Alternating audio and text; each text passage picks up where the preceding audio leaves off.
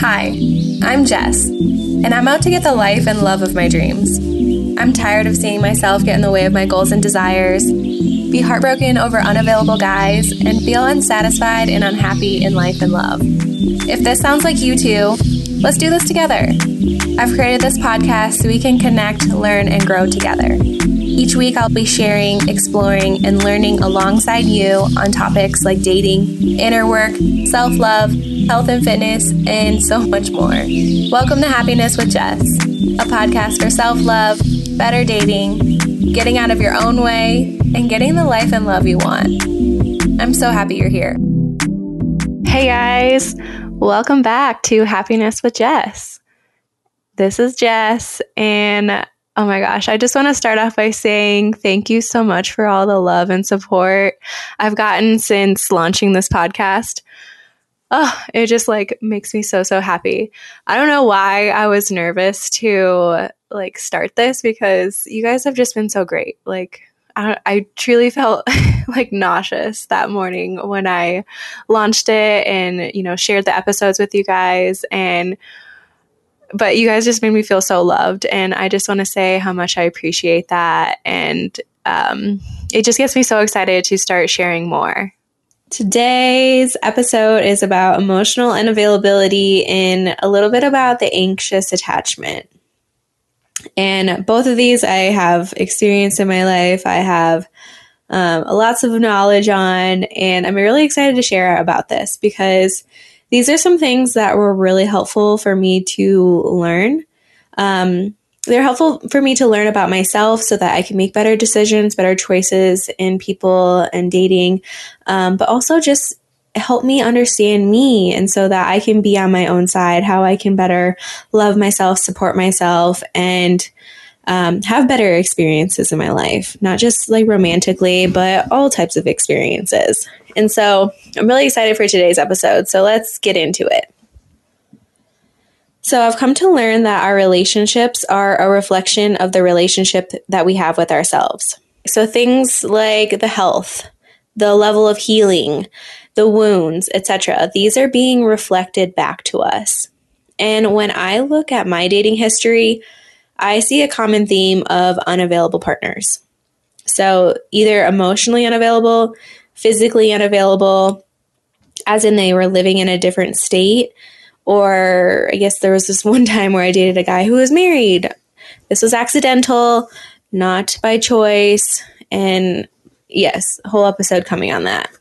Before I go on, I want to define emotional unavailable. I think that is something that's thrown out there a lot. And so it probably really helps to have some clarity about what it really is. So, an emotionally unavailable person, they are going to tend to keep things a lot more surface level, as in, they don't really like to talk about their feelings. They're not, especially going to talk about maybe some negative feelings or negative experiences. Maybe they tend to brush things off, keep things super light, super positive. Maybe they're sarcastic and really funny. You know, they just don't really go there with you. Um, you might even feel like you don't really know them at all. They're also going to avoid talking about things, especially, you know, disagreements. They're going to avoid conflict. Like that is something emotionally unavailable pe- people don't like to deal with. And oftentimes they're not going to be physically present, or you might feel like they're physically next to you, but then they're on their phone or they're drinking or, you know, something like that. Or they're constantly with friends. Like, you just feel like you're not getting quality time with them. And an emotionally available person is when they are able to open up about who they really are. They are able to feel their feelings and share them with you so that you can connect on a deeper level. And they're not afraid to be vulnerable and they're not afraid to get close to somebody. And I'm not meaning just physically, but like mentally too. You know, when you're having conversations, like you're sharing things, like you're you're opening up about things, not keeping things you know, light and surface level. And what this is reflecting back to me is that I am emotionally unavailable myself. And at first, that was like really hard to see. And not just because we're talking about mirrors here, but because like I think of myself as wanting a serious and deep connection here. Like I want commitment and I want a partner.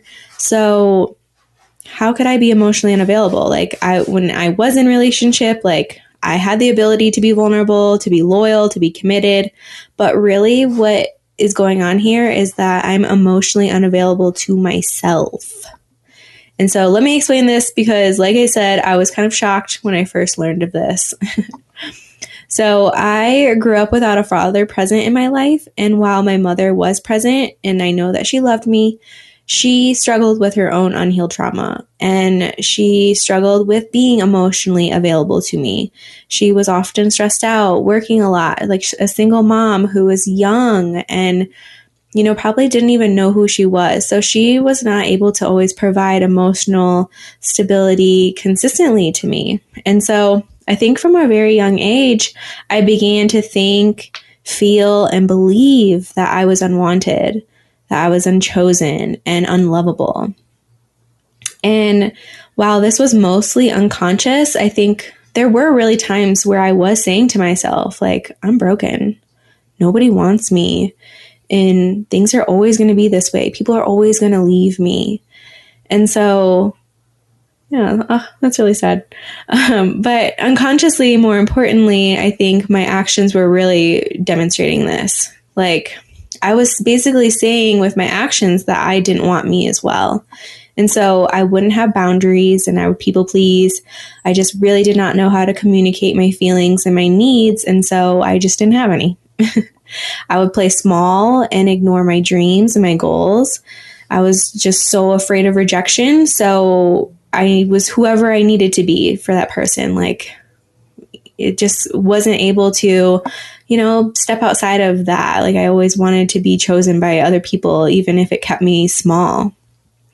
And I would numb out with with weed and avoid my problems and myself. Like I couldn't be alone. I couldn't sit with my my thoughts myself. And then romantically, I would choose men who didn't choose me.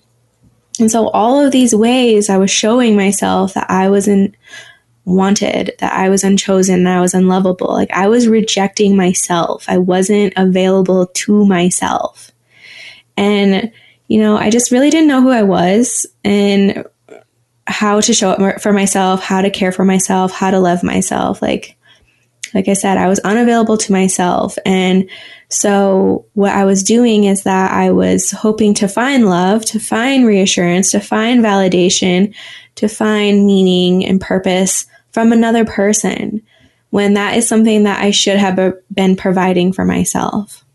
And unconsciously, I would seek out emotionally unavailable guys because, you know, actually deep down, I had a, a, a fear of love and I was rejecting myself and love by dating guys who could never give it to me in the first place. I didn't believe I was deserving of it. I didn't believe it was real. And if it was, they would leave anyway. Which all of that just sounds so sad to say out loud, but that is really how I thought for a long time. And um, I'll get to this in a little bit, but I've seen a lot more availability with myself, a lot more um, love for myself, and these thoughts and these feelings aren't the way that they were. Like they rarely come up. And yeah, that's a really great thing about healing and doing this type of work because, yeah, a lot of us walk around with these sorts of thoughts and beliefs of like not feeling like people are going to stay and not feeling loved. And so, anyway, I tended to choose guys who weren't sure about me or with inconsistent behaviors. You know, they would say one thing, do another, make promises that they could never keep, and I tolerated it. I often dated guys who were projects instead of partners. And I think I did this to kind of avoid myself, my issues, and put the focus on them. So if I fixed them, if I got them to love me right, then I could love myself. I think it's kind of comes from like that old wound of my father and my mother, like kind of hoping to change the story by, you know, getting this person to love me right, like how I wish they could have loved me. And so then I could kind of get a new ending to the story, the fairy tale ending, I guess. And even though I was scared of love, you know, I was still out there seeking it. And you know, that's because we are social creatures and we have an innate desire to bond and to experience love. And when you're somebody like me, dating with unhealed wounds, you're often going to attract people who are also wounded. And so that's kind of where I would be dating guys who are emotionally unavailable. Like they had their own set of wounds too. And we, we kind of are doing this with each other of like unconsciously seeking what is missing in ourselves and trying to find it in the other. And if what I'm saying is resonating, here's a couple of things I want you to know about dating people who are emotionally unavailable. Like, if you're noticing with yourself, like you date these guys who are hot and cold, who say one thing, do another, like, you know, cheat on you, that kind of stuff. Like, here's a couple of things I want you to think about. Because here's the thing like, you're tolerating the distance when you really want closeness, and you are wanting depth and you are tolerating inconsistent behaviors when you are wanting steady and predictable. So, what you need to be asking yourself is why? Not why them, but why am I? Like, it's not about why can't they love me? Why can't they show up for me? Why can't they do XYZ? You know, as a person on this side of the equation, like, we tend to want to nitpick everything about them. Like, what?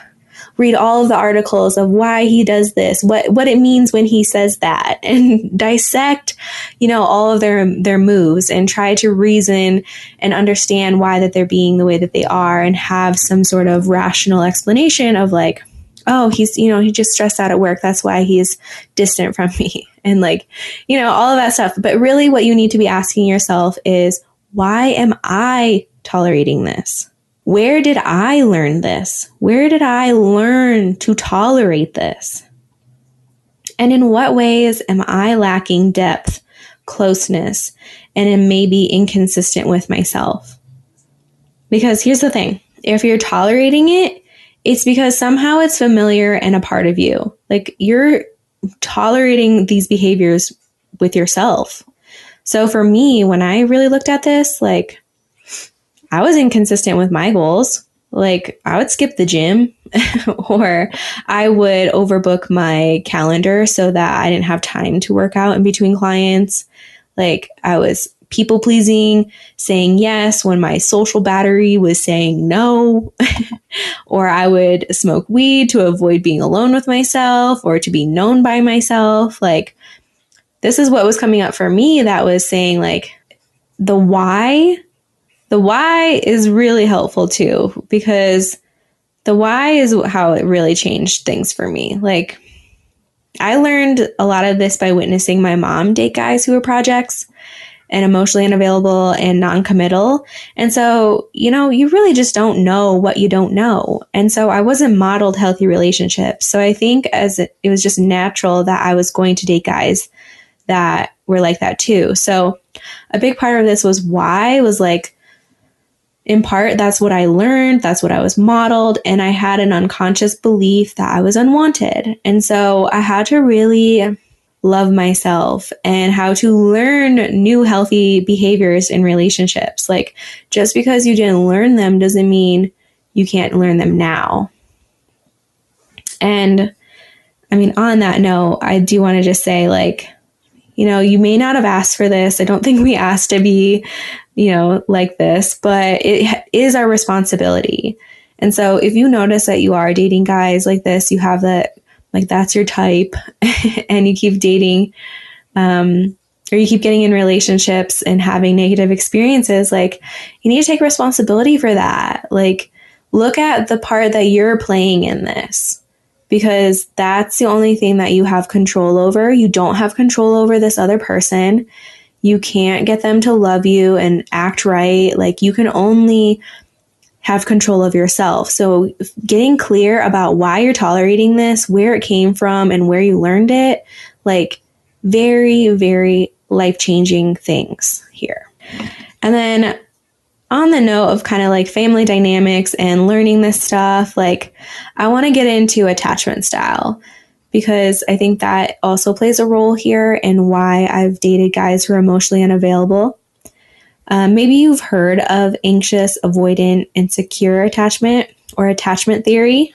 If you haven't, don't worry, I'm about to explain it. So, attachment theory is a psychological explanation for the emotional bonds and relationships that we have between people. So, this theory is saying that, you know, we are born with a need to have bonds with our caregivers as children. And these bonds that we have, they continue to have an influence on our relationships throughout life. And so, the three are anxious, avoidant, and secure. And these are formed in childhood. And I'm going to break down each of them. And if you are noticing like that you might be resonating with one of these, no worries. This is really helpful to learn about yourself. So, anxious. So, this person is going to be abandoning their boundaries to seek intimacy and closeness. They might be a little bit more clingy. They have a high sensitivity to cri- criticism and they need that approval from others. Maybe they're jealous. They have a difficulty being alone. They have low self esteem, feeling unworthy or unloved, and have a fear of rejection or abandonment. Avoidance. So they're going to be drawing more boundaries to avoid intimacy, to avoid closeness. They are going to avoid emotional or physical intimacy. They are going to feel a sense of in- interdependence, are uncomfortable expressing their feelings. They feel threatened by anyone who tries to get close to them. They spend more time alone than interacting with others. And they might even kind of believe like they don't need people in their lives. Like, I'm okay, I'm an independent woman type attitude. I think also the main one here is they might have heard you have commitment issues, maybe once or twice in their lives. So that one's the avoidant. Last is secure. They don't need to overdraw any boundaries or avoid intimacy, and they don't abandon their boundaries or themselves in the process to get love and connection. They have a healthy understanding and ability for closeness and connection. So they are able to regulate their emotions, they have good communication skills, they're comfortable being alone, they are comfortable in close relationships, and they have the ability to self reflect in their partnerships and to navigate conflict, as well as like have a high self esteem. So, in the book Attached, which I highly recommend reading, I found that to be a very helpful book when I was first learning about my anxious attachment because I do Id- identify as more of an anxious attachment style. And in the book, it said that 50% are secure while the remaining 50% are insecure, either being anxious or avoidant.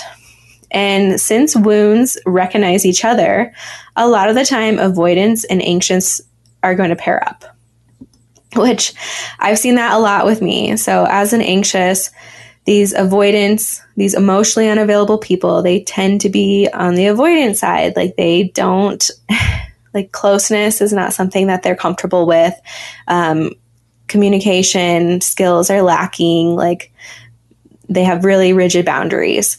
And so, that is a very painful dance when you're in an anxious, avoidant dance. Like it's very up and down, very hot, very cold, very. Uh, it's just a roller coaster. And so it's not very fun. But understanding our wounds and working to heal them is really going to help us with these sorts of relationship issues. It just naturally is going to help us with intimacy and connection. We're going to run away less and we're not going to over attach to anyone. And these are some of the things that I started to do so that I could start healing my anxious attachment and I could start making better decisions when dating and in friendships, even in relationships, because all of our relationships, you know, can can experience these sorts of dynamics. And here's some steps that I took. So first thing is I started putting the focus on myself. So instead of dissecting why this guy was ambivalent about me, I started asking myself, why am I tolerating it? And where did it come from? And I mainly took to my journal for this. Like, I think journaling is such a useful tool to help you understand yourself and take that time to understand yourself. Like so often we're just sitting there, our thoughts are racing all over, all over the place and we don't really know like who we are and take the time to listen to that person. And so I've found like pen to paper to be the most effective in learning who I was and these sorts of big questions like are very helpful to write out so that you can have a clear like moment with yourself and reflect on these questions. Beyond that, I started to read books, listen to podcasts, like, you know, follow accounts on Instagram that were talking about this stuff because guys, there's like so many people out there that want to help you with this. like there's so many great resources, podcasts, books, accounts that really want to help you. And getting to the bottom of this is just so useful, so helpful. And the more that I learned about my anxious attachment style, my um, emotional unavailability to myself, I was able to make better decisions. Like, you can't expect new behaviors from yourself when you aren't aware of them. So, it's first important to learn and become aware so that you can start to make better decisions. Second thing I did was to learn to become more tolerant to love, closeness, intimacy, and to be seen. So, with being emotionally unavailable, I, yeah, being seen is scary. like to really be who you are, to have somebody accept you as you are, like totally scary, totally vulnerable. And if you have like the history like I have where you kind of think that people are going to leave, like you really want to just keep people at all costs. And so that cost tends to be yourself. And so I had to really learn how to first do this with myself. So become my own friend. And this started by having better self talk with myself, being more compassionate for myself and my body, and learning how to spend time with myself. Like journaling, very helpful here, as well as just planning activities that were just for me and spending time with me so that I could learn how to be close, to love, to be seen as I am. And once I got more comfortable with that, I started to um, do that with friends.